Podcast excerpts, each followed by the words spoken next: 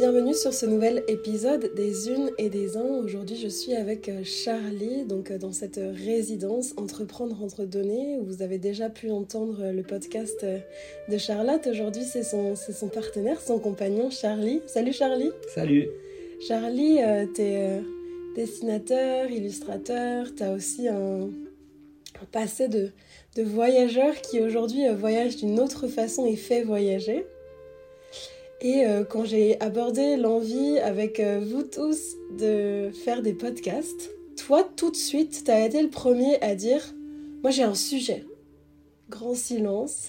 On s'est tourné vers toi, on t'a écouté. Et tu nous as dit euh, Moi j'ai envie de parler de la place du père dans un accouchement à domicile. Boum, c'est passé. Ça a provoqué beaucoup d'émotions parce qu'en fait c'est quelque chose dont tu n'as jamais parlé et le podcast, c'était pour toi justement aussi une, opportunité, une possibilité bah, d'une part de raconter ton histoire, mais aussi peut-être de partager des choses qui te sont importantes, peut-être les, questionnements qu'on a euh, sur la parentalité, qu'est-ce que c'est de devenir père, à quel moment on devient père, qu'est-ce que ça fait? C'est comment aussi de faire un, un choix qui n'est pas vraiment la norme entre gros guillemets ici en France, qui est même euh, parfois très compliqué et puis peut-être aussi euh, la posture de, de l'homme, du couple, enfin tout ça, je crois que c'est des choses qui sont super importantes euh, pour toi à exprimer. Ouais, ouais, ouais, carrément. Premier constat, c'est le rôle du père dans un couple ou à l'accouchement. À l'hôpital, le père est mis dehors très vite, quoi. Et c'est les docteurs qui prennent le relais. Et ça, moi j'ai réalisé petit à petit dans mon cheminement euh, que c'était pas normal en fait. Donc voilà, ça c'était le constat que je peux faire aujourd'hui, mais tout a commencé bien avant. Tout la, gestation du père et, et enfin tout l'univers nous avait envoyé plein de signes quoi de comment euh, comment procéder à tout ça quoi. Parce qu'on n'a pas de mode d'emploi. On nous apprend jamais, euh, même pour les femmes et encore moins pour les hommes quoi, de comment euh, ça se passe, la grossesse, la gestation de l'enfant, le rôle de la mère et le rôle du père surtout que qui est là pour garder l'espace et pour au final j'ai envie de dire de prendre le, un peu le cliché de la femme, que c'est l'homme en fait qui doit finalement s'occuper de la femme, être aux petits soins, faire à manger, faire le ménage, nanani, nanana. Alors que dans notre société, on pourrait croire que malgré les clichés, les stéréotypes, c'est l'inverse. quoi. Donc voilà. Est-ce qu'on commence du début? Et eh, on commence du début, mais on peut parler carrément de la gestation. Tu vois, là, tu viens de dire un truc que moi, j'ai jamais entendu. Je me dis, mais oui. Mais carrément, en fait. Alors tu vois, moi je suis, je suis doula aujourd'hui, je suis spécifiquement euh, doula de projet parce que je, je, me décale un peu du nombre de la périnatalité, mais, mais ça me parle tellement cet endroit-là de la gestation. Est-ce que tu veux nous parler de ta mmh. gestation, euh, Charlie Comment comment t'as découvert cette nouvelle? Qu'est-ce qui s'est passé pour toi? Et, et peut-être comment, comment tu l'as mmh. vécu en fait ouais, ouais, Alors j'avais entendu, lui, je ne sais pas où, une fois, ce qu'il disait que la mère, elle, elle, elle fait la gestation dans le ventre et le père, c'est dans la tête. Ça, je trouvais que c'était une, super belle image. Mais alors, tout a commencé, je pense que c'est important de partir de là, c'était au Pérou, on était en voyage, on voulait tous les deux pas d'enfants, parce que c'était euh, pour nous euh, le boulet euh, extrême. Quoi. Si on a un enfant, c'est l'encre, on peut plus bouger. Mais la chose ont fait que c'est on a été remis en question. Et on se souvient même de la nuit où ça s'est passé, parce qu'on on avait fait une séance de Reiki à deux mains sur une femme qui était en détresse, qui avait mal à la tête, tout ça. Et on a fait l'amour de manière incroyable le soir même. je pense que ça commence de là. Mais il y a encore un truc que j'ai oublié de dire, c'est que cette femme, quand on était allé chez elle, elle nous a raconté son histoire. Donc nous, on est toujours dans cette démarche de euh, pas d'enfants, euh, on continue à voyager, on prend notre van, on fait le tour de l'Amérique du Sud. Et je sais pas pourquoi elle nous a raconté sa vie, qu'elle était venue, c'était une Allemande qui était venue là-bas et, qui, était déclarée stérile par les docteurs. Et par un miracle, elle est tombée enceinte là-bas.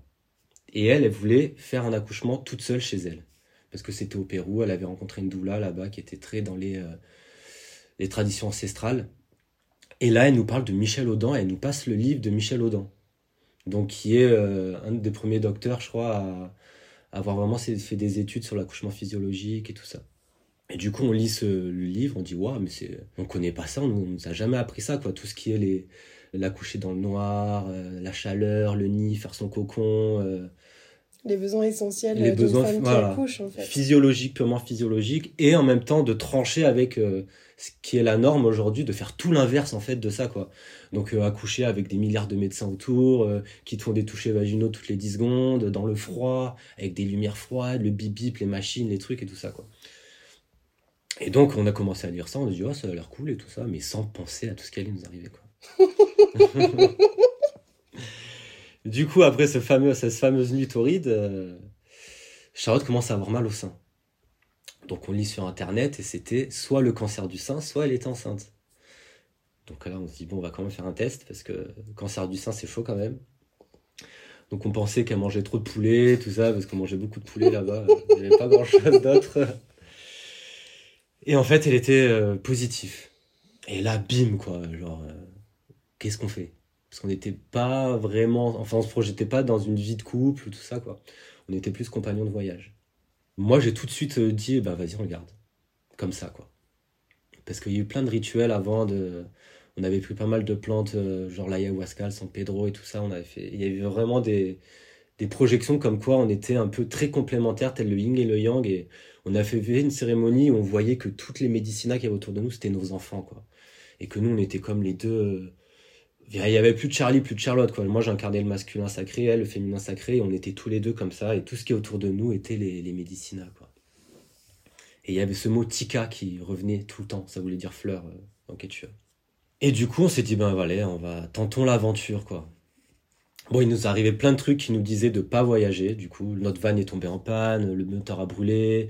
Une fois qu'on voulait rentrer, euh, pareil, il a fallu qu'on trouve une maison au Pérou, tout ça. Et on a eu la chance de rencontrer cette doula euh, qui nous a enseigné les traditions euh, de gestation ou de, des tribus de la forêt. Et elle nous a expliqué en fait que tout ce qu'il fallait manger, la, philosophie à avoir. De... Est-ce que tu voudrais en parler euh, de peut-être des choses que tu, tu te rappelles Ouais, ouais, ouais. C'est un peu loin, mais elle, elle était très dans voilà, elle, nous parlait de Michel Audin aussi, de revenir à l'état un peu instinctif et, primordial quoi de l'accouchement que là-bas il disait dar la loose quoi, c'est donner la lumière quand on accouche et c'est pas juste accoucher, tu vois, qui est un peu comme si on se découche du lit, c'est pas très pas très sacré quoi. Alors que c'est quand même dar la loose. Et nous parlait aussi que les femmes c'était des portails tridimensionnels qui reliaient les mondes quoi parce que c'est par le, vagin que sort l'enfant et l'âme. Et du coup, elle nous donnait une dimension très euh, sacrée comme ça. Euh, elle nous apprenait aussi des trucs très pratiques sur les, les positions. Le... On faisait des espèces d'exercices où l'homme et la femme, il y avait des positions pour accoucher, on pouvait appuyer sur des endroits. Oui, et pas euh, complètement allongé. Ouais, pas du tout allongé, quoi. Ça, direct, elle nous a dit ça, ça n'existe pas dans la nature. Il n'y a aucun animal qui se met sur le dos, quoi, pour accoucher.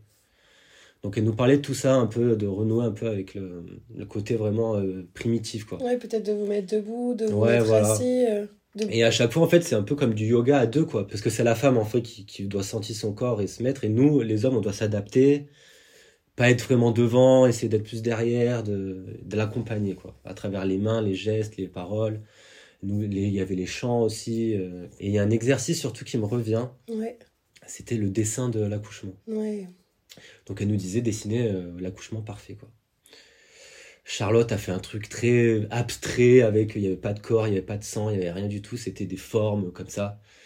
Et moi, j'avais fait un espèce de, deux espèces d'aliens avec des grandes têtes. Moi, j'étais derrière, du coup, on était tous les deux assis, très euh, genre très en paix, méditant et tout ça. Alors tout allait bien se passer. Et elle nous disait, mais en fait, c'est pas du tout ça les accouchements. Il y a du sang, euh, c'est un peu violent, c'est il y a des cris, tout ça.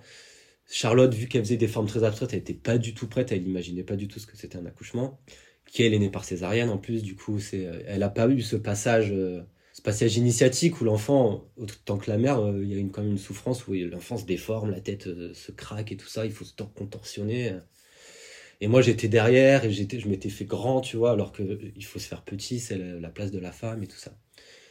Du coup elle nous déjà là elle nous donnait plein de, petites potions à faire et tout ça et il se trouve que Charlotte avait un hématome on a su après qu'il y a presque toutes les femmes qui en ont, mais que c'était compliqué de voyager avec l'hématome. C'est un hématome sur le placenta. Et du coup, là, j'ai direct pris le rôle de c'est moi qui fais à manger. Elle, est restée, elle devait rester alitée pendant euh, au moins trois mois, quoi, en attendant qu'on prenne l'avion pour rentrer en France. Et là, du coup, j'ai pris le rôle de voilà, il fallait que je fasse à manger, il fallait que je fasse le ménage, il fallait que j'aille faire les courses. Euh, je, m'occupais, euh, je m'occupais d'elle, quoi. Et c'est là que ça a commencé un peu vraiment la gestation de, de rôle du père dans, euh, dans le couple. Bon, après, on a la chance de pas avoir métro de boulot dodo, quoi. Du coup, on a beaucoup de temps. On a la chance, ou en tout cas, vous avez fait le, choix, dans, votre, dans votre mmh. façon de vivre. Ouais, ouais, carrément, ouais. Bah, quand on voit un peu toutes les conséquences que ça a dans notre famille, rien que ça, euh, ça conditionne direct, quoi. En général, voilà, c'est le mec qui doit ramener euh, les sous à manger et la femme, elle reste avec ses enfants à la maison, quoi. Dans les tribus, c'était un peu ça, mais même pas, en fait, parce qu'elle, elle nous parlait de dans les tribus, les femmes restent dans leur maison, dans le noir, toutes seules, avec le mari, je crois. Et tout le village vient apporter à manger tous les jours pour que la femme puisse se régénérer super rapidement, pour que dans le, mois d'or, je crois que c'est un peu plus d'un mois, 40 jours, pour que la femme régénère vachement pour pouvoir après aller dans le champ avec l'enfant sur le dos, quoi. Ouais, dans l'Ayurveda, on dit 40 euh, jours de, de, mm. postpartum, en fait, pour, pour 40 ans de mm. santé. Donc c'est marrant comme quoi dans le monde entier c'était, euh, enfin les peuples un peu primitifs ou dans les tribus c'était ça quoi, de, que ça soit dans l'Inde ou dans, euh, parce que nous on me parlait c'était surtout les peuples de la jungle quoi qui faisaient ça. Et tu vois ce qui est intéressant c'est aussi de le mettre en perspective avec la façon peut-être aujourd'hui donc dans notre société ça se passe, tu vois on demande à la femme de retourner travailler, euh, ils vont à la crèche très tôt, mmh. finalement le postpartum ça j'ai la sensation que ça devient quelque chose de plus en plus accepté, accueilli, mais c'est un truc essentiel en fait. Enfin, moi, j'ai pas d'enfant et je me questionne aussi beaucoup, tu vois, sur, sur la question de devenir mère. Mais c'est vrai que maintenant, je, je, réfléchis vachement à pourquoi j'ai fait cette formation de doula. Mmh. C'est que je crois qu'on devrait tous et toutes être en capacité de, de comprendre comment est-ce qu'on peut se comporter, en fait, quand il y a un être qui vient au monde, en fait. Et ce que tu mmh. dis là, l'endroit du tout le village, il se rassemble. Mais c'est tellement bon en fait. Mmh. Parce que c'est clair que quand tu viens d'accoucher, en tout cas pour avoir euh, accompagné aussi des post-partum, c'est quand même euh, extraordinaire, ou en tout cas, ça, ça, devrait être pour moi la, la, norme et le basique, en fait, qu'on soit en soins et que tout ne repose pas sur la compagne ou le compagnon, en fait, parce que c'est vrai qu'il y a beaucoup de, de, personnes qui se disent moi j'ai pas besoin de doula ou j'ai pas besoin, c'est bon, en fait, il y a, y a, mon mec ou il y a ma meuf, en fait.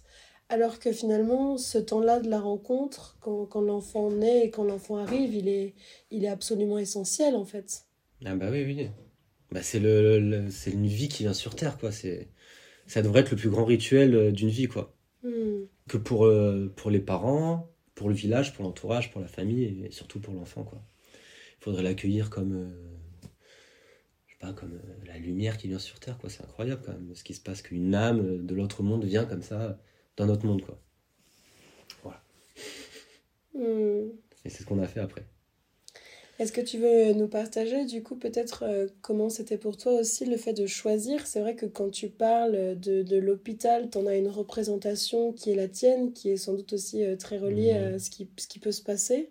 Enfin, comment vous avez mis en place finalement euh, cet accouchement à domicile? Parce que vous êtes quand même passé du Pérou avec la Partera, votre maison peut-être un petit peu aussi hors de la ville, à revenir en France. Qu'est-ce qui s'est passé mmh. pour vous en fait? Bon, bah, on, est, euh, on est rentré en France du coup. C'était, euh, je crois qu'elle était à 4 mois de grossesse. Hmm. Bon, j'aime pas ce mot, mais je sais pas quoi dire d'autre encore. Qu'est-ce que t'aimes pas Grossesse, tu vois. T'aimerais dire quoi? Ben, je sais pas, genre un truc un peu plus euh, parlant, quoi. Hmm. Après, grossesse, certes, le ventre grossit, quoi, mais il n'y a pas que ça quand même. Il y a quoi d'autre? Et ben c'est plus où c'est une espèce d'infusion de vie dans le ventre, tu vois. Donc euh, mm. je sais pas, il faudrait trouver un autre mot. Peut-être une infusion, c'est pas mal. L'infusion de vie, elle était 4 mois d'infusion de vie, du coup. Alors comment ça s'est passé? C'est que déjà on était au Pérou et on cherchait du coup une, une sage-femme pour accoucher à domicile. Au Pérou? Ouais, en France. Hein. Ah, depuis le Pérou, vous cherchez une sage-femme pour accoucher à domicile. Et c'était un peu la chasse aux sorcières. On, avait lu des trucs et c'était euh, genre il y avait beaucoup de problèmes. Où c'était très vite, euh, les gens portaient plainte, euh, l'État était vraiment contre. mais on en a trouvé une quand même. Et elle s'appelait Éléonore. Bon, Charlotte a quand même pleuré au téléphone parce que c'était un peu le désespoir, quoi. Que... Ce qu'il faut dire aussi, c'est qu'elles sont quand même très très peu nombreuses. Parce que c'est vrai que tu parles de la chasse aux sorcières, les sages-femmes qui font de l'accouchement à domicile, leur assurance elle est très chère hmm. et c'est vrai que tu as raison de dire que en fait euh, ça peut être assez compliqué parce que comme elles sont assez peu nombreuses sur le territoire bah ça fait des longues attentes quoi hmm. moi je me souviens d'une sage-femme AD euh, à Paris je sais pas à Paris elle se compte sur le doigt d'une main alors qu'en en fait il y a hmm. tellement d'habitants et d'habitantes elle disait euh, Chloé si tu ne m'appelles pas au moment où tu es en train d'uriner sur ton test mais c'est mort j'ai pas de place quoi alors elle le disait en rigolant mais il y a quand même un endroit où moi je trouve ça Mmh. flippant, quoi. Pardon, vas-y. Ah bah du coup, alors je réalise encore plus maintenant à quel point on a eu de la chance de la trouver, qu'elle nous a Mm. accepté genre à 5 mois quoi. D'infusion de vie. 5 mois d'infusion. Ouais, ouais, ouais. Mais du coup, elle nous sentait bien, euh, on lui a dit nos projets, on lui a expliqué ce qu'on voulait, tout ça, et elle nous a accepté. Mais le problème, c'est qu'elle était, elle habitait à Dax, donc dans les Landes. Et nous, on avait juste un sac à dos, on n'avait pas de maison, et il fallait qu'on trouve une maison à Dax, du coup, en rentrant. Et là, mais en une semaine, genre, tout est- s'est aligné, on a trouvé une maison. Donc, c'était un gîte, euh, un gîte euh, saisonnier, du coup, ça nous a coûté pas cher, c'était tout fourni, super luxueux, euh, genre chauffage au plancher, il y avait une petite voûte comme ça, avec des vieilles pierres de partout, super bien, enfin, c'était super confortable, quoi. On avait la douche chaude, le chauffage et tout. à comparer au Pérou, on avait les chiottes dans la maison sans mur, tu vois. Du coup, je te raconte pas au début, tu sais, quand les trois premiers mois où elle vomissait, tout ça, genre, c'était très, très, on partageait tout, quoi. Alors que là, on est arrivé en France, on a tout trouvé en un mois, du coup. Et on a fait ce premier rendez-vous avec euh, cet ange, Éléonore, et je pense que ça, c'était genre vraiment le gros cadeau de, de cette gestation, quoi. Parce qu'elle avait vraiment. Elle était un peu perchée, mais elle avait vraiment les pieds sur terre. Parce que c'est ça, en fait, euh, sa force, quoi. Parce qu'elle avait tout ce qui était euh, Est-ce que administratif euh, et tout ça. je me permets de te dire que moi je déteste ce mot perché en fait Est-ce qu'on pourrait pas Mm. juste te dire elle était ouverte? Parce Elle que c'est vrai que cet endroit-là, enfin, je me permets, et Mm. d'ailleurs euh, je me permets et j'ai envie de, de le dire plus quoi. J'aime pas, tu sais, ce truc-là, euh, hippie perché, mais pas du tout en Mm. fait. C'est juste euh, avec une ouverture aussi euh, à la spiritualité, avec une conscience. Tu vois Est-ce qu'on pourrait pas Ouais, plutôt on peut dire ça, transformer, se dire euh, elle vous a juste accueilli comme elle est parce qu'elle est, elle est dans cette connexion et j'ai l'impression que cette Éléonore dont tu parles, c'est une vocation profonde pour Ah, elle. bah ouais, ouais, carrément, ouais. Voilà, Ouais, à toi de nouveau. Et du coup, euh, elle, ce qu'elle nous a accompagnés, c'est vraiment elle expliquer. Donc, on y allait tout le temps, tous les deux, au rendez-vous. C'était rendez-vous d'une heure et demie, tu vois. Et quand on parlait avec les d'autres femmes enceintes, et ben, les rendez-vous, ils sont super rapides. C'est très. euh, ils vont à l'hôpital, bim, euh, toucher vaginal, on regarde ça, est-ce que tout va bien? Oui, ok, merci, au revoir, quoi. Alors qu'elle, elle prenait le temps de nous expliquer tout le jeu des hormones dans le corps, la transformation du corps. euh, c'est vraiment une transformation, en fait, dans le corps de la femme, quoi j'assistais à tout ça, c'était vraiment un cours d'anatomie, quoi. Et du coup, je comprenais vraiment tous les, réactions de Charlotte et tout, euh, toutes ces transformations, ses humeurs, ses machins, ses besoins, euh, ce qu'elle doit manger, ce qu'elle doit boire. euh. Du coup, il y avait vraiment un accompagnement dans tout ça, quoi. Tu veux du coup dire aussi que par le fait d'avoir été informé, tu as pu aussi euh, ajuster Mm. finalement ou te mettre euh, à faire des choses ou à comprendre des choses qui n'auraient pas vraiment été le cas si on t'en avait pas Bah parlé. ouais, ouais, c'est clair, ouais. Mm, mm, Donc, tu vois, moi, ça renforce aussi l'endroit où j'ai envie de, de redire très fort qu'on a besoin d'être informé, en fait. Ah, mais c'est clair. Parce que du coup, ce qu'elle nous dit, un truc important, elle nous parlait de l'ocytocine tout le temps, tout le temps, tout le temps, et que c'est vraiment la, la, L'hormone déesse de l'amour, quoi. Et elle nous disait, mais en fait, il faut que vous fassiez l'amour souvent, souvent, le plus possible, parce que du coup, le corps va être nourri d'oxytocine, ça va renforcer le placenta, ça va nourrir le bébé encore plus, ça va, l'accouchement va être plus facile, euh, enfin, tout, tu vois, et elle nous parlait vraiment de l'ocytocine, l'ocytocine, l'ocytocine. Et du coup, ben, on a suivi ses conseils, quoi. Il fallait bien manger, il fallait faire, se faire plaisir, euh, et le moins de stress possible, quoi. Et du coup, on avait créé notre petite bulle dans ce- cet endroit magnifique. euh, On a travaillé ensemble aussi. Du coup, elle, elle travaillait sur le lit, tranquille. Moi, je travaillais à côté. Du coup, sans pression, quoi. On était là, on allait se faire des balades dans la forêt, on jouait du tambour. euh. Donc voilà, ça a renforcé un peu ce côté vraiment de prendre soin de nous, quoi. Ouais, vous avez vraiment Et de préparé euh, et de Mm. s'aimer. Ouais, ouais, ouais. Et des fois, j'imaginais des couples où la femme, finalement, elle est un peu toute seule, tu vois, dans la maison, et elle doit faire à manger, elle doit faire le ménage et machin. Et c'est. En fait, c'est pas la femme de faire ça, déjà qu'elle a son ventre, c'est quand même. euh, On peut dire que c'est un fardeau quand même, tu vois, c'est encombrant un peu quand même. Parce qu'il y a la transformation du corps et tout ça, et ça devrait être son moment elle où elle se repose, où elle accueille tout ça, et elle a pas à faire tous ces trucs. euh, Bien qu'il faut marcher, mais tu peux marcher euh, sans faire de ménage ou des trucs comme ça. Des corvées, quoi, en fait. Donc ouais, Charlie, là, ce que tu es en train de dire, c'est que les femmes qui sont enceintes, elles ne devraient pas avoir à faire les choses qu'elles pourraient faire euh, habituellement à la maison, en fait. Bah ouais, ou encore pire, travailler, tu vois. Moi, des fois, je vois des femmes qui sont euh, enceintes, et c'est caissière, tu vois, genre le truc trop de stress avec les néons, la musique, les bip bip toute la journée, tout ça. Et je pense que le bébé, tout ça, ça absorbe vachement d'énergie, quoi. Un exemple, on dit à Tchernobyl, il y a que les femmes enceintes qui ont survécu et que c'est le, bébé qui a tout absorbé, quoi. Du coup, c'est pas anodin, quoi. À mon avis, c'est une éponge incroyable, le placenta et tout ça. Alors, je connaissais pas cette histoire, mais en tout mm. cas, c'est vrai que, bah, tu sais, il y a, y a l'autonomie, il y a aussi le fait de, de chanter. On dit aussi que le, le bébé, mm. il entend, en fait, finalement, les voix, qu'il va reconnaître. C'est clair que c'est pour eux, quoi. Ouais, carrément. Et puis, il y a quand même ce lien aussi de tu vois, d'être mmh. nourri. Ça, c'est carrément, c'est physique en plus. Hein. Bah oui, ceux qui ne sont pas ouverts à la spiritualité, si tu leur expliques vraiment ça, euh, c'est enfin, scientifique, c'est physique. Mmh. C'est là que je voulais dire avec euh, le mot perché tout à l'heure, c'est que la Sacha était très ouverte spirituellement, ésotériquement, mais aussi elle avait des trucs très concrets, mmh. scientifiques, tu vois. Je la voyais comme un arbre avec des grandes racines, mais qui s'élevait euh, jusqu'au soleil, quoi. C'est tellement intéressant ce que tu dis, Charlie, parce que, euh, alors aujourd'hui, je, je, le fais un peu de moins en moins parce que vraiment, j'aime tellement ce rôle-là euh, d'accoucher les, les, projets, d'être d'être doula de, de, de, de, transition de vie et de projet pro, mais donc je fais un peu moins d'accompagnement thérapeutique. Et c'est vrai que euh, j'ai accompagné des, des, femmes qui étaient enceintes et qui étaient suivies à l'hôpital. Et souvent, quand j'arrivais en rendez-vous chez elles, Finalement, euh, ce dont elle me parlait, en fait, c'était aussi euh, les différentes façons de l'épisiotomie. Enfin, elle me parlait que de chiffres, en fait, et je me mmh. disais, mais waouh! Moi, je sais pas si tu as vécu ça, mais j'avais une immense croyance de me dire que quand on était enceinte et qu'on accompagnait, qu'on infusait comme ça la vie, on était dans son corps, en fait. Mmh. Et en fait, j'ai rencontré tellement de personnes qui sont complètement déconnectées de leur corps, de leur génitalité. Mmh et euh, qui sont dans un truc très euh, bah, juste chiffré en fait presque de la grossesse tu vois. Mm. et c'est toujours flippant. Je sais pas si tu as déjà reçu euh, des témoignages ou des partages de, de, de, personnes qui ont, qui ont accouché mais ouais alors là j'étais à 4 à 8 c'est le médecin je sais pas quoi qui m'a accouché. Tu sais comme si en fait elles étaient complètement hors de l'histoire qu'elles venaient de mm. vivre en fait Ouais, Mais ça me fait penser à. Donc, Eleonore, elle nous poussait à faire, elle nous a proposé de faire le projet, un projet de naissance. Quoi. Mm. Donc, c'est de un peu organiser comment ça va se passer. quoi. Donc, est-ce qu'on veut faire à la maison? Est-ce qu'on veut une piscine? Est-ce qu'on veut. Après, pour ceux qui sont pas. Je comprends que accoucher à la maison, ça peut être flippant un petit peu. Mais il y a d'autres solutions qui sont les salles de. Euh, les salles d'accouchement, les plateaux ouais, techniques. voilà, les plateaux techniques et tout ça, qui sont un peu un mélange entre les deux.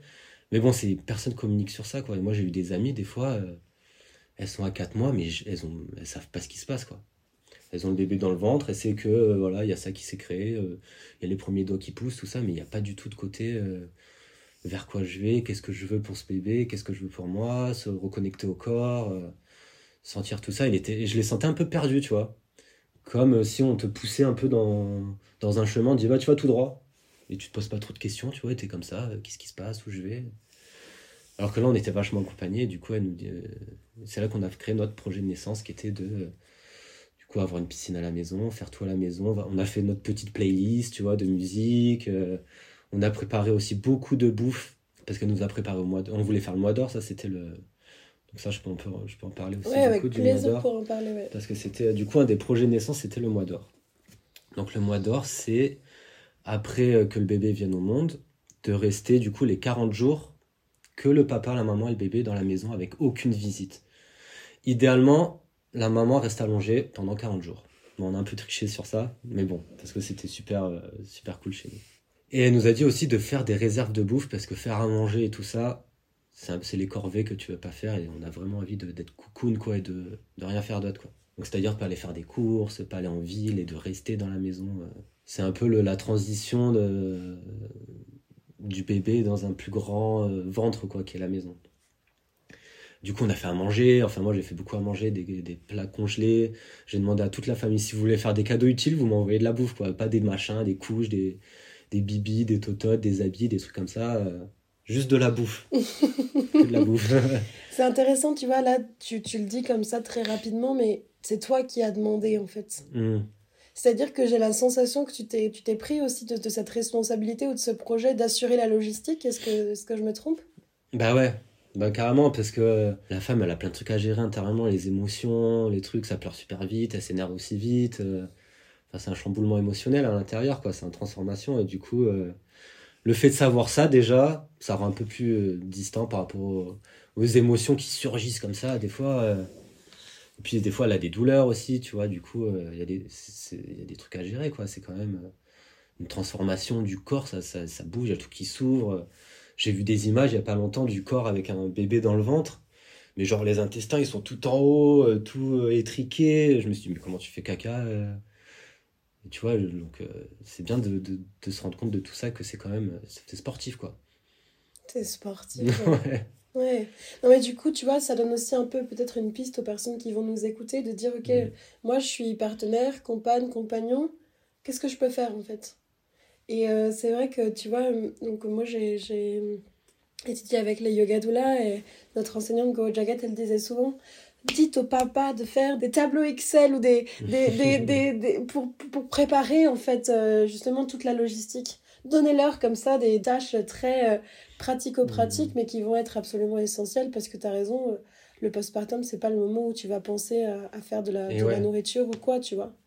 Et c'est là aussi que finalement avoir une doula ou un doula, eh ben, ça peut être euh, une, super aide parce que finalement, le moment de l'accouchement, de la mmh. transition et du postpartum, avoir quelqu'un à la maison qui apporte, pas forcément être là à la maison, mais qui apporte la nourriture, qui pourrait faire euh, le ménage, le, linge, ou en tout cas coordonner des, des gens qui pourraient venir le faire mmh. très discrètement pour vraiment permettre au couple finalement ou à la femme solo d'être vraiment concentrée avec ce avec quoi elle a, elle a besoin d'être concentrée. Moi, c'est vrai que ça me, ça me questionne souvent aussi ces parcours de de grossesse et d'accouchement et de parentalité euh, en solo. Mhm. Parce que quand je, plus j'avance, plus je me dis, euh, waouh, mais c'est, c'est immense en fait ce qui se passe comme chamboulement, quoi.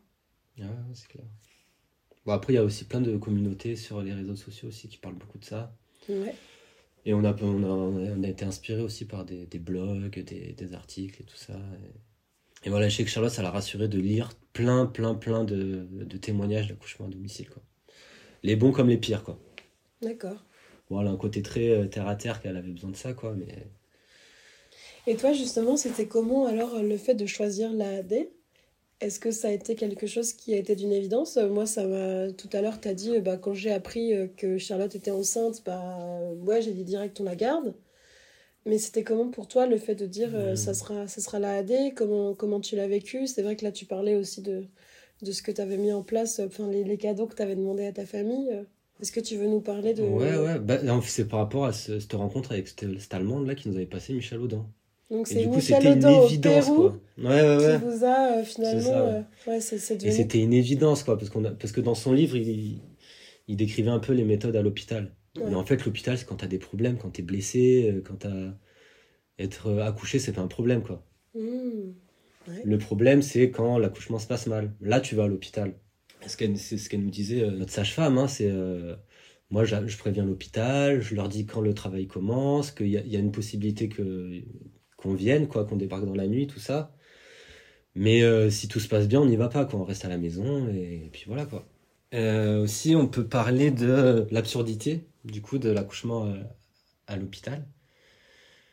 Je veux dire, quand on y va sans, sans problème, quoi, parce que il y a une réalité économique aussi derrière tout ça, où c'était, à mon avis, des businessmen, euh, le lobby euh, pharmaceutique, tout ça.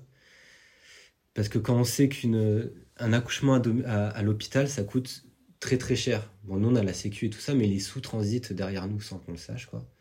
Mais genre, j'avais entendu que des, euh, des, péridurales ou des trucs comme ça, ça coûte des centaines d'euros. Je pourrais pas dire le chiffre, mais il faudrait voir ou la location juste d'une salle euh, d'une salle d'hôpital quoi ça coûte euh, quand même des centaines d'euros donc je pense qu'un un accouchement à, l'hôpital ça, ça coûte super cher quoi ça doit coûter peut-être 2000 euros quoi mais qui passe derrière vu qu'on a la sécu alors que euh, un, accouchement à domicile nous on a payé quand même je pense 1000 euros tu vois en tout mais bon tu sais à qui tu donnes tant d'argent et puis tu donnes de la valeur aussi au travail. Au travail, à tout ça, quoi. Parce que... Ce que tu veux dire aussi par là, Charlie, c'est que finalement, euh, les propositions qui sont faites sur les modes d'accouchement aujourd'hui, elles sont pas calquées sur les besoins essentiels des, des personnes qui mhm. accouchent, mais peut-être aussi sur euh, un système économique. Ah ouais, mais carrément, ouais.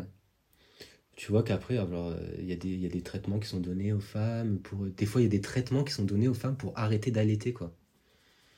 C'est incroyable. Hein comme si cette réalité économique coupe complètement les à notre racine d'être vivant quoi Tu vois, que ça soit économique, euh, enfin, que ce soit l'économie ou des absurdités comme ça. euh. Après, il y a les, les excisions et tout ça, là aussi, c'est n'importe quoi. À mon avis, c'est. On leur apprend ça aux docteurs qui sont un peu, euh, je dirais, un peu euh, victimes de tout ça, mais on leur apprend à l'école tout ça, euh, de faire ça. Et à mon avis, il y, a- y vraiment des trucs, des, des insanités économiques derrière tout ça, quoi. Et aussi, c'est ce versus. Moi, ce qui m'a marqué, c'est le versus entre oxytocine et adrénaline. Alors ça, parlons-en, parce que Ouais, c'est très très intéressant. L'adrénaline, Mhm. c'est celle qui est aussi reliée au stress. Et ouais, en fait, c'est tout l'inverse, quoi. Mhm. L'adrénaline, c'est quand euh, ton corps il en survie quoi, totale et que euh, il doit se défendre. Du coup, l'ocytocine, ça se, ça se développe quand tu es dans le noir, au chaud, en sécurité, l'intimité. D'ailleurs, tous les mammifères font ça. Quand ils accouchent, ils vont, ils vont tout seuls dans un coin, euh, dans la chaleur, dans leur cocon. Alors que l'adrénaline, c'est tout l'inverse. Quand tu as le stress, la lumière, le froid. Et ça, en fait, ça crispe tous les muscles. Et c'est pour ça qu'à l'hôpital, paradoxalement, ils injectent de l'ocytocine de synthèse. Quoi. Eh, c'est fou. Purée, waouh, je viens d'avoir une sorte de, de prise de conscience. Et en fait, on propose un, un contexte qui est pas du tout adapté. Et du coup, pour compenser, Mhm. on va aller mettre de l'ocytocine de Bah synthèse. Waouh. Alors que normalement, ça se produit naturellement euh, Mhm. à la maison, quoi. Ou dans les salles d'accouchement euh, prévues, dans les... Je me rappelle plus ce que tu as dit, comment ça s'appelle?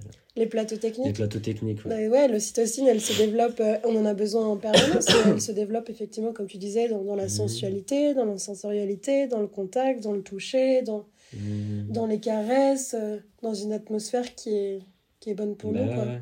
Donc en fait, ok, l'AAD, ça a été comme une évidence. Ah bah de ouais. toute façon, c'était pas du Mhm. tout questionnable.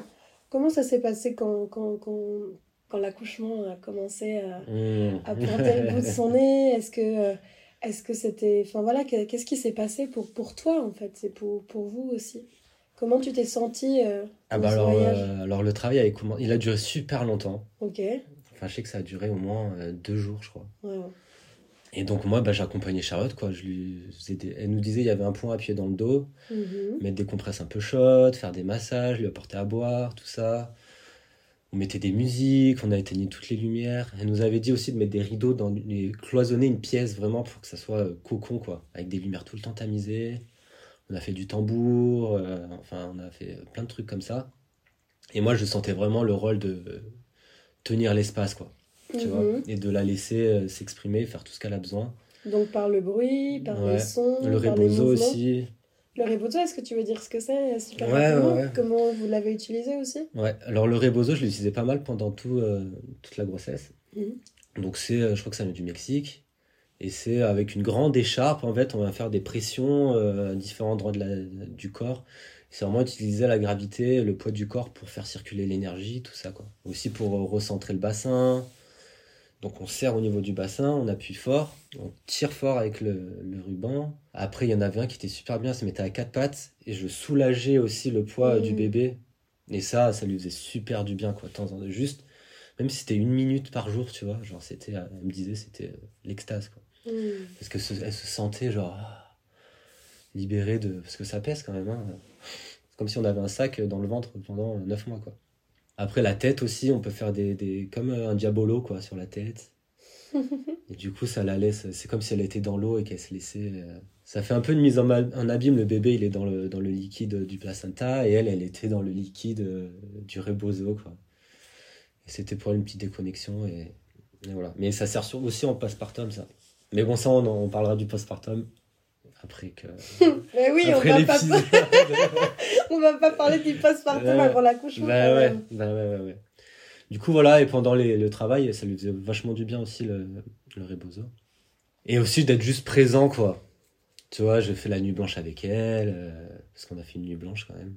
À un moment, on appelle la sage-femme, et elle nous dit euh, Allez faire des câlins aux arbres, et ça va vous faire du bien, vous allez marcher. Du coup, on est allé marcher, faire des câlins aux arbres. Moi, je prenais un peu de flûte, tu vois, pour apporter mon petit côté euh, enchanteur et tout ça. On a fait des câlins aux arbres, on a, un peu, on a beaucoup marché. Et on arrive à la maison et là, moi, j'étais exténué, quoi. Je lui dis, franchement, je vais faire une sieste parce que si, euh, si le travail commence vraiment, moi, je pourrais pas être là, quoi. Je vais être trop fatigué. Et en fait, tout s'est fait parfaitement parce qu'elle avait besoin d'être seule. C'est ça qui bloquait, en fait, au final. Fallait qu'elle soit épuisée aussi, quoi. Du coup, moi, je suis allé me coucher. Là, elle était toute seule avec elle-même. Ça lui faisait peur d'être toute seule. hein. C'est pour ça que je restais pas mal avec elle. Et c'est là que le travail a vraiment commencé, quoi. On a appelé la sage-femme et tout. Et là, la sage-femme est arrivée. On a eu la chance qu'il y avait une doula en formation qui est venue avec elle. Du coup, euh, on avait deux, deux une sage-femme et une doula avec nous, quoi. C'était ok pour Charlotte. Et cette sage-femme, elle était comme un chat dans le noir, tu vois. Limite, elle faisait rien en fait. Elle était juste là, elle me disait quoi faire. Donc, faut appuyer là, mettre du chaud, nanani, nanana. Me disait là, c'est maintenant qu'il faut faire la, qu'il faut remplir la, la piscine avec de l'eau chaude. Et pour revenir aux chiffres, euh, quand elle est arrivée, du coup, c'était le seul toucher vaginal qu'elle a fait de toute la grossesse. Charlotte, elle pensait qu'elle n'était pas euh, ouverte beaucoup. Et là, la sage-femme me dit Ah, t'es quand même à 8, hein, euh, c'est sur 10, je crois. Hein. Et là, elle dit Allez, bah, c'est parti, on met tout en place et ça va commencer maintenant. Quoi. Donc, moi, j'avais pris, j'avais, je m'étais reposé, du coup, j'étais en pleine forme. Et Charlotte, elle était à bout, quoi. Mais il fallait que son esprit lâche, en fait. Tu vois c'est intéressant, c'est mm. peut-être l'esprit il tenait. Moi j'avais rencontré un, sage-femme qui nous avait raconté, euh, je me sens très émue de te partager tout ça, mm.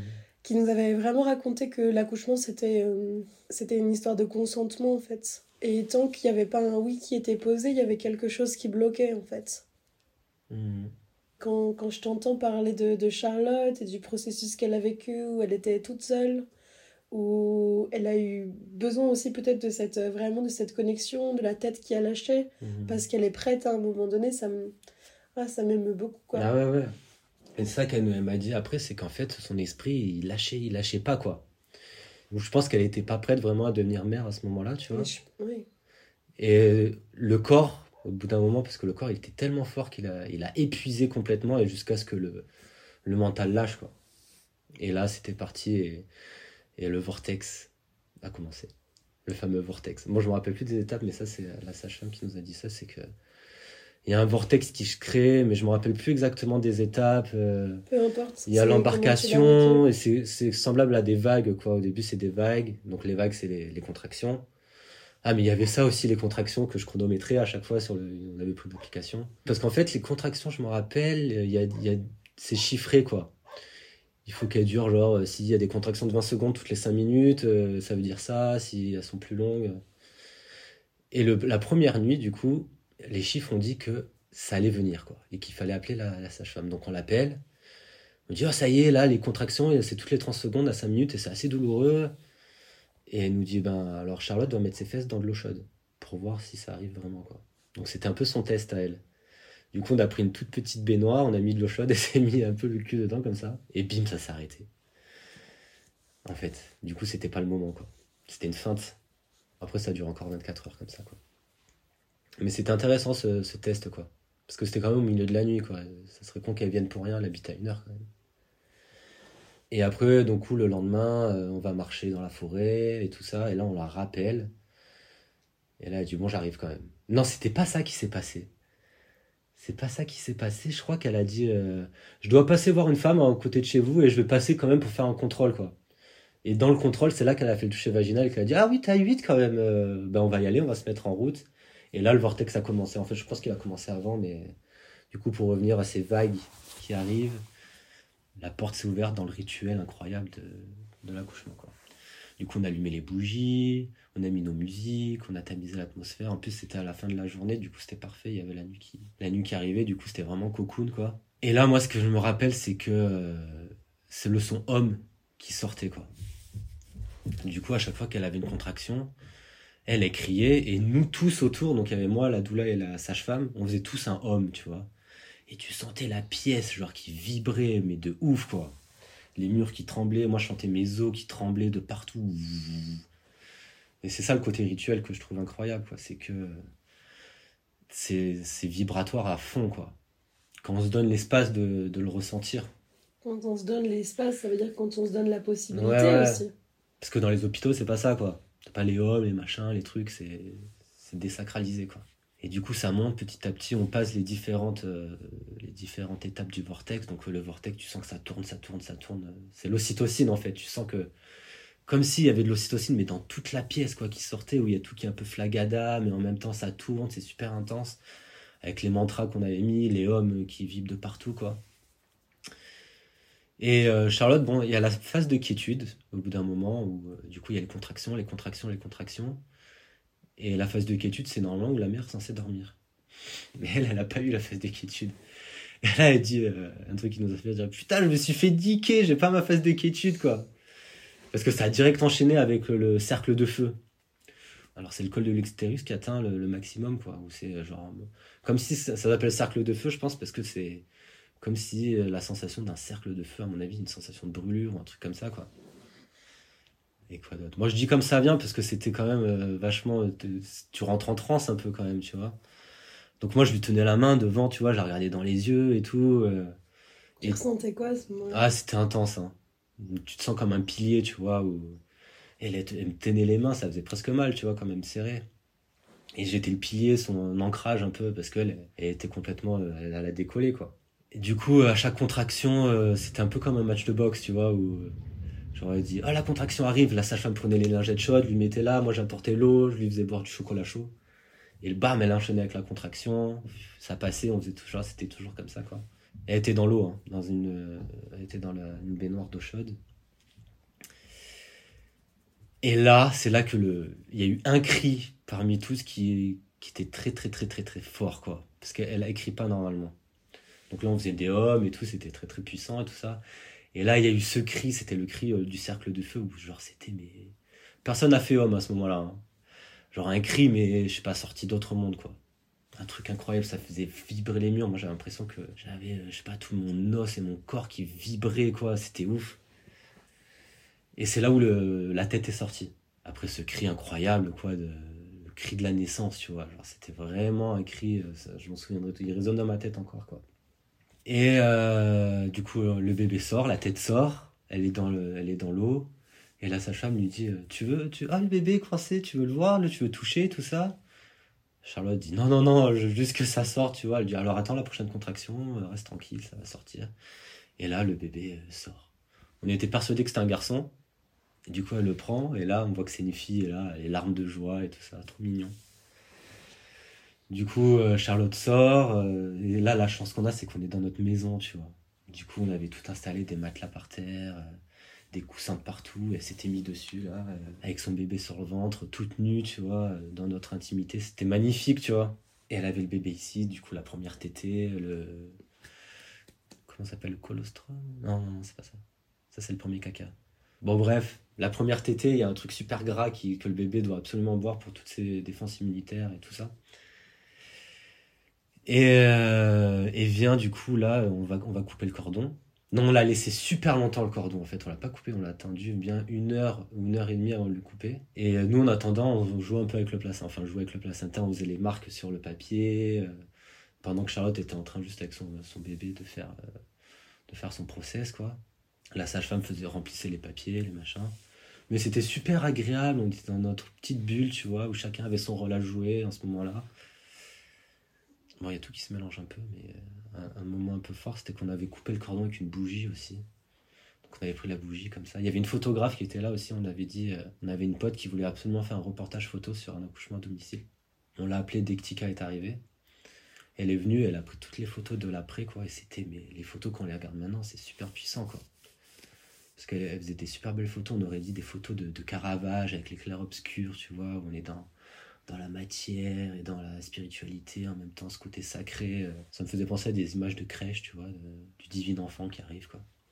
Et on coupe le, on coupe, euh, enfin on brûle le cordon. Du coup ça c'est super. Moi j'ai trouvé ça top parce que ça, ça cautérise le cordon et en même temps de couper le cordon avec le feu c'est super euh, symbolique quoi. Tu vois c'est la lumière, la flamme, c'est tout ce qui est la seule source de lumière qu'on avait qui coupe le cordon quoi.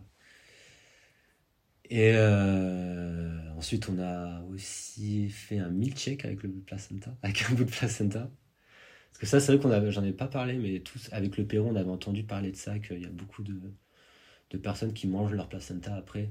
Du coup, côté bestial aussi, parce que les animaux, ils bouffent leur placenta pour. Euh, parce que le placenta, c'est le jumeau de l'enfant, c'est là où il y a tous les nutriments et tout, tout on a besoin, le fer, le machin. et du coup, tous les animaux le mangent pour régénérer le corps, quoi. Du coup, on était aussi super chaud de faire ça. Et du coup, on avait pris des, euh, des petits fruits rouges qu'on a mixés avec le placenta. On en a bu, euh, moi et Charlotte. La sage-femme avait mis dans un petit bac à glaçons plusieurs petits euh, bouts de placenta à prendre dans les moments de, de faiblesse un peu. Du coup, on a fait tout ça. On a fait la marque du placenta sur le papier. Du coup, coup, ça fait une espèce d'arbre de vie avec le sang, quoi. C'est magnifique. Tout ça a été pris en photo. Et puis après, c'était au moment où Charlotte doit se lever. Donc ça, c'est obligé parce que c'est pour montrer qu'elle est en bonne santé, qu'elle n'a pas eu de, de, qu'elle a pas de descente d'organes ou les trucs comme ça, quoi. Il fallait qu'elle aille faire pipi. Donc elle, elle, a fait son truc. Bon, elle a fait un gros procès, c'était très dur pour elle. Et là, c'était moi où je prenais le bébé pour la première fois dans mes bras, quoi. Petite Tika. du coup, en peau à peau, bien sûr.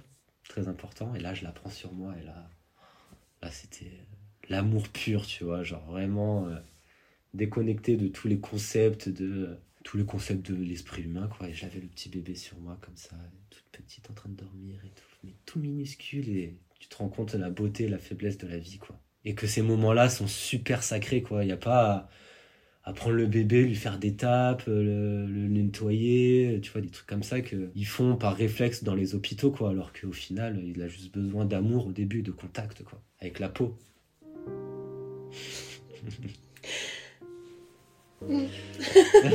Waouh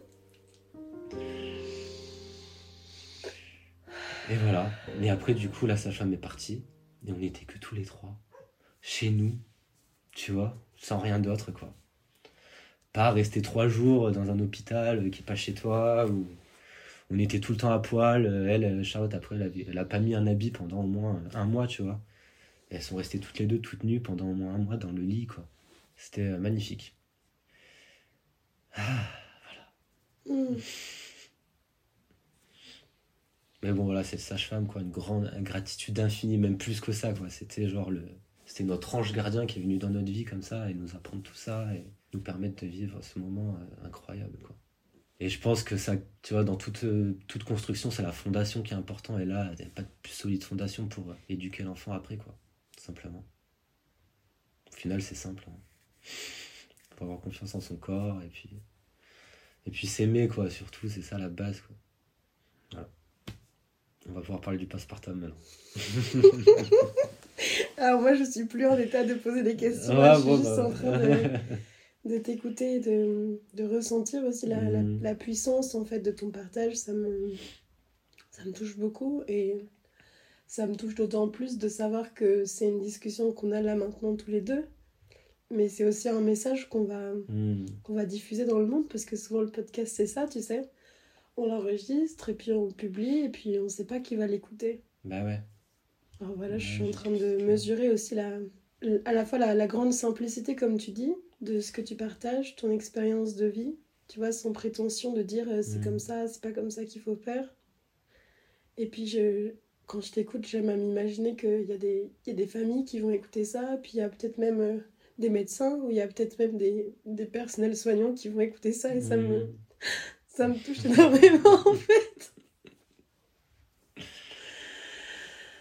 Ah.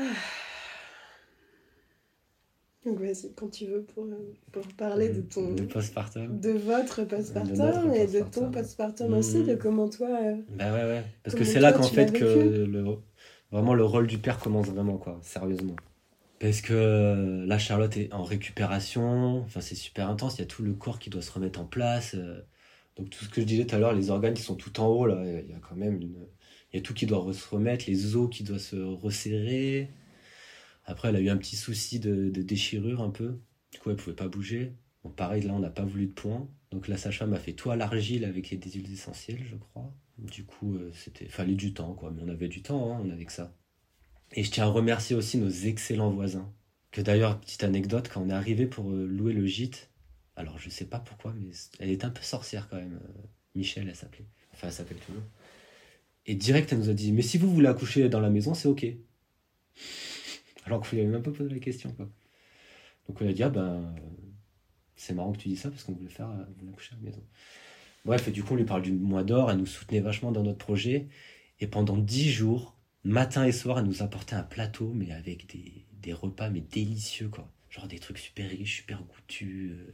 Et ça, c'est super important euh, de retrouver un peu de plaisir, vraiment. Enfin, retrouver du plaisir. Oui, on dit que la nourriture, elle doit être onctueuse, voluptueuse, bah chaude, réconfortante.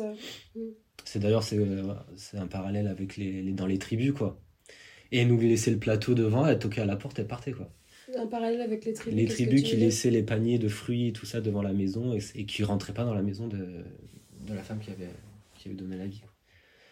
Et donc voilà, alors à partir de ce moment-là, du coup, il y a tous les appels à la famille, les machins, forcément. Il fallait leur expliquer le mois d'or aussi. Donc ça a été plus ou moins bien pris, mais vu qu'on était super loin, c'était pas plus mal au final, tu vois. Parce que moi, mes familles, elles habitaient à Nice et d'aller à Dax, ça faisait bien 7 euh, heures de route, quoi. Du coup, euh, on leur a annoncé, ils ont tous respecté. De toute façon, c'est comme ça, quoi. Hein. On leur a dit notre choix et que c'était, euh, il fallait qu'ils attendent un petit peu, quoi, pour le bien de tout le monde. Et là, c'est, à l'homme de prendre le rôle stéréotype de la femme, du coup. Je bien stéréotype parce que nous, on fait tout, euh, on a les tâches et tout ça, c'est assez équilibré mais de faire le ménage dans toute la maison, euh, de faire à manger, tout ça. Des fois, on rigolait à m'appeler serviteur, comme ça, et avec une petite cloche. Je dis oui, madame, que voulez-vous? Un petit bain chaud, une petite douche, je voulais avoir à manger, une tisane, Et donc voilà, c'était vraiment d'aller faire les courses et tout ça, tu vois, de vraiment la laisser se reposer euh, sans complexe et sans rien, quoi, tu vois. Vraiment, et je pense que c'est là vraiment où le rôle euh, de holding de space, tu vas garder l'espace et de, de soutenir à fond, quoi. La régénération du corps, parce que le postpartum, on parle de l'accouchement, on n'en parle pas beaucoup, mais de le postpartum à la maison, ou même de postpartum euh, à l'hôpital, ou après, ça, on n'en parle pas vraiment, tu vois. On parle pas du tout. Hein. Pas du tout, quoi. Et c'est là, en fait, le plus dur, quoi. C'est vraiment là le plus dur de se régénérer, tout ça. Il y en a, ils vont direct, euh, je sais pas combien c'est le congé maternité, mais. Ouais, je sais plus exactement, mais, c'est vrai que c'est euh, très court, et puis en plus, c'est même pas égalitaire. Et le pire, c'est le congé paternité. Oui, c'est ce que j'allais dire. C'est ça, en fait. Je crois que c'est deux semaines ou un truc comme ça, quoi il y a des questions à se poser sur tout ça, quoi. Alors que, euh, au-delà du côté euh, pratique et de euh, d'aider vraiment son conjoint, il y a vraiment une union qui se forme, quoi. Ouais, c'est la construction de la famille aussi, en fait. De deux, vous êtes passé à trois. Mmh. Au final, ça fait un. Mmh. Et puis aussi, il faut parler de, de l'enfant que lui parce qu'il y a le père, la mère, mais il y a aussi l'enfant qui sort quand même d'un process super important, où il est passé euh, dans son portail super étriqué, euh, parce que la tête quand même se déforme tout ça. Mais le bébé, lui, il lui faut quand même un super longtemps d'adaptation pour savoir que il est plus dans le ventre, qu'il fait plus un avec la mère, mais qu'il commence à, faire deux. Et de là se construit tout l'inconscient du bébé, quoi. Combien de, enfin combien d'expériences j'ai entendu de, de, troubles psychologiques qui sont dus finalement à une césarienne ou un truc comme ça où il n'y a pas eu ce passage ou cette, ce rite initiatique de sortir et encore moins après de la séparation entre la maman et le bébé tout ça oui c'est-à-dire que mm. il faut voir ça sous les différents points de vue en fait qu'il y a le fait de devenir mère, il y a le fait de devenir père, mm. et puis il y a aussi le fait de devenir enfant sur Terre. Mm. Et ouais, il y a ça aussi, c'est très important. Ouais, la fusion, des fusions, c'est très fort ce que tu partages là. Mm. On dit beaucoup que, tu vois, on a notre enfant dans l'adulte en permanence et que, en fait, euh, toute notre vie, après, on vient réparer ou être traumatisé de choses qui ont eu lieu in utero et puis aussi mm. pendant, pendant la naissance et qui ont des gros impacts dont on se rend même pas compte sur nos liens d'attachement, sur notre façon de nous comporter en tant qu'adulte, sur euh, nos troubles aussi, nos mm. angoisses, nos peurs. Ouais, il y a, y a différentes phases en fait.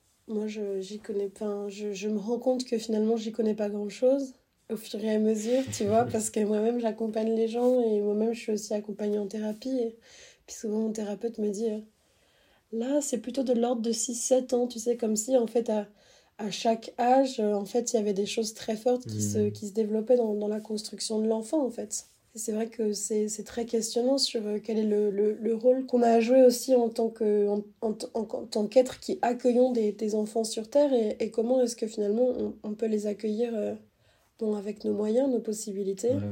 Et comment est-ce que aussi dans l'entourage on peut, on peut accompagner et comment est-ce qu'on peut redonner finalement à cette naissance toute la sacralité qu'elle mérite. Ça, c'est une évidence. Mmh. Mmh, mmh, est-ce qu'il y a d'autres choses que tu as envie de partager, euh, Charlie, peut-être euh, pour, euh, pour clôturer cet épisode? Quelque chose qui te viendrait là maintenant? Ouais, bah après, du coup, parce qu'après, il faut éduquer l'enfant. Mm c'est pas fini, aujourd'hui, votre... Bah, voilà, maintenant, on peut parler d'aujourd'hui avec Tika. Votre fille, elle a 3 ans aujourd'hui? Ouais, Elle a 2 ans, 6, 8e, on va dire. Enfin, c'est dans un mois qu'elle a 3 ans. 2 ans, 6, 8e, ok. à peu près. Mais du coup, voilà, après, vu que c'est une philosophie, tout ça, qui va se répercuter sur tout euh, le cycle et l'éducation de l'enfant. Et il y a pas mal de remises en question aussi, parce que chaque âge euh, a des challenges. On fait du mieux qu'on peut, hein, mais, mais du coup, c'est toute une philosophie et c'est un peu le, livre, le concept du continuum, là, qu'on avait lu aussi, Donc c'est surtout Charlotte qui l'a lu, mais c'est de c'est d'accepter que l'enfant évolue selon ses, besoins et tout ça et que mais c'est de l'information surtout quoi tu vois parce que chaque âge il y a quand même des il y a un peu de ressenti, mais aussi beaucoup d'informations. Ça serait euh, de s'informer sur comment éduquer un enfant, euh, ses ressentis, comment il. Enfin, se reconnecter à ça, parce que j'ai l'impression que la, la société aujourd'hui, on est vachement déconnecté de ça. Tu vois, les, le gosse doit aller à l'école à tel âge, euh, il doit suivre ce cursus, ce machin, mais il y a pas, c'est pas adapté peut-être à tout le monde, quoi. Et du coup, se reconnecter un peu à toutes ces. Les étapes de construction. Ouais. On fait du mot qu'on peut, mais je pense que au début, les enfants, c'est très ouvert comme une éponge, quoi, et que on va pas éponger n'importe quoi avec quoi. Du, du mieux qu'on peut, on peut le préserver jusqu'à ce qu'il soit un individu quand même qui soit en capacité de, de réfléchir et de comprendre un peu tu, le monde. Tu parles bien de l'incapacité ou de la capacité. Enfin, c'est vrai que euh, souvent, mm. parfois, il y a des choses qu'on entend sur euh, tu le fais exprès ou tu le fais contre moi, alors qu'en fait, mm. l'enfant, il est dans cette immaturité ou dans cette inaptitude, en fait, même de. Mm. Peut-être de penser à ce qu'il est en train de faire et il calque effectivement tous, nos, tous nos comportements. Donc, ouais, c'est fort ce que tu dis en fait là. Moi, la dernière fois, j'ai... c'est un truc tout con, mais qui m'est venu à la tête. Elle dessinait, tu vois. elle voulait dessiner sur la table et par terre. Mais, mais finalement, il n'y a rien de mal à dessiner sur une table ou par terre, du point de vue d'un enfant, tu vois. Et nous, du coup, on est là pour mettre des cadres, tu vois, mais du coup, faut pas mettre des cadres. Enfin, faut bien. Euh, faire attention quand même et vraiment se, se, poser tout le temps, presque tous les soirs, tu vois, se dire, ok, aujourd'hui, j'ai fait ci, j'ai fait ça, est-ce que c'est bien pour elle, est-ce que c'est bien pour moi? Et est-ce qu'au final, euh, lui apprendre à être autonome et lui apprendre à apprendre, quoi, en fait. Je pense que c'est ça qui est important. Tu vois. Parce que sa vie lui appartient au final. Nous, on est là au début pour, euh, pour lui donner euh, les meilleures clés, les meilleures orientations. Et même, je me dis des fois, s'il faut, un jour, elle aura besoin de passer par un truc complètement à l'opposé de ce qu'on doit vivre pour apprendre d'autres choses, quoi. Pour apprendre à lâcher prise aussi, peut-être. c'est super complexe, quoi. Mais je pense que si on a on fait tout ce processus, enfin du coup je parle de mon expérience, hein. vu qu'on a fait toute cette expérience d'accouchement à domicile, tout ça, ça crée des liens et, une osmose, franchement, une osmose très euh, proche, quoi, proximale. Je pense que c'est ça, nous on fait une éducation proximale, quoi. On est, très, on est tout le temps avec elle, on l'accompagne, comme, euh, comme dans la nature, tu vois. dans la nature, il y a quelques animaux qui accouchent et puis ils partent, quoi. Mais... On peut se questionner aussi sur ça, tu vois. Mm-hmm. Pourquoi, comment. Ça me rappelle que j'ai vu euh, cette année des, des, tortues naître au Panama. Et bah, tu sais, la mère, elle est pas là, elle mmh. fait son nid et puis après, boum, quoi. Et les petites tortues, elles sortent comme ça, là, de leur. Euh, du sable et puis directement, elles se. Elles sont attirées par la lumière. Mmh. Elles savent où est l'eau, alors que je veux dire, elles accouchent, euh, elles accouchent un peu loin quand même, hein, les tortues mmh. de, de, de, de, du rivage. Et puis paf, elles y vont, et puis elles se mettent toutes petites et elles partent. Donc c'est vrai que c'est intéressant de regarder aussi comment euh, biologiquement ça peut se passer dans la mmh. nature en fait. Bah ouais, ouais carrément. Après c'est plus pour les mammifères quoi, parce qu'on est plus des mammifères que oui, des que des tortues. Mais quoi que tu me diras, les oiseaux, tu vois, euh, ils sont là et ils font un peu comme des mammifères, quoi. Bah, il y en a plein, en fait, qui, qui, mmh. grandissent aussi après dans le nid, tu sais. Et j'adore euh, cet auteur qui s'appelle Boris Cyrulnik, tu sais, où il fait beaucoup de liens avec le monde biologique animal sur aussi nos, nos, comportements. Il y a plein de rites de passage aussi, de, de partir du nid. Tiens, c'est marrant, au moment où on parle, je vois un petit oiseau à la fenêtre. il était posé Il, était, il est là, il est là. euh, ouais. On s'arrête là, Charlie? Bah ouais, ouais, c'est bon. J'ai euh, profondément envie de te remercier pour euh, ce témoignage. Je sais que c'est aussi ton premier podcast, donc euh, moi je me sens aussi comme une témoin bienveillante de, mm. qui, va, qui va accompagner aussi justement peut-être la gestation de ta parole à, la diffuser après dans le monde. Je te remercie pour ta confiance, je te remercie pour, pour tout ce que tu nous as partagé. Je voudrais vraiment te redire aussi à quel point c'est beau et c'est bon de t'entendre. Enfin, ça, me, ça, ça, me touche très fort et, et, je suis persuadée que les personnes qui vont nous écouter, elles auront aussi euh, ce lien très fort à leur, à leur cœur. Et, et merci d'oser ta parole parce que moi, ce que j'entends aussi beaucoup, c'est que plus on va s'informer, plus on va parler, plus on va mmh. oser dire, on va détabouiser. Enfin, tout du... Euh, du truc euh, peut-être euh, difficile au truc euh, merveilleux. On a besoin, on a besoin de partager, on a besoin d'être en contact, on a besoin de se rassurer, on a besoin de s'inspirer, on a besoin de se questionner, on a besoin d'être rassuré. Et c'est vrai que c'est aussi une émission de ce podcast que j'ai envie de lui donner, c'est finalement partager des espaces de parole, les diffuser. pour qu'après ils fassent leur vie et qu'ils aillent euh, essaimer là où il y a besoin. Alors merci pour ça beaucoup encore une fois, Charlie. Avec plaisir. Ça me droit au cœur. Et merci de m'avoir donné la parole aussi parce que il fallait qu'on me donne la parole parce que moi je vais pas je, je l'aurais pas forcément prise, tu vois. Donc, mm. merci à toi de m'avoir euh, donné cette opportunité. Oui, parfois c'est vrai mm. qu'on a besoin aussi d'aller questionner, d'aller demander mm. est-ce que tu as envie de faire ça? Et peut-être ça m'évoque aussi cette notion de peut-être pas forcément brider ses élans quand on sent qu'il y a une petite flamme ou quelque chose qui nous appelle, bah peut-être toujours c'est mieux de, demander et puis souvent ça peut être un oui en fait. Donc euh, à vous qui nous écoutez, s'il y a des choses que vous avez envie de faire, envie d'oser, n'hésitez pas à demander et à surtout laisser les possibilités aux personnes de vous dire oui ou de vous dire non. Et vous verrez ensuite comment, quelle forme ça peut prendre. Voilà, cet épisode est terminé. Vous pouvez euh, le retrouver sur toutes les plateformes. Je vous invite vraiment aussi à le diffuser, à le partager, à même mettre des commentaires ou des, avis ou à, m'écrire ou à nous écrire. C'est pour moi toujours un plaisir. À bientôt, de cœur à cœur, Chloé.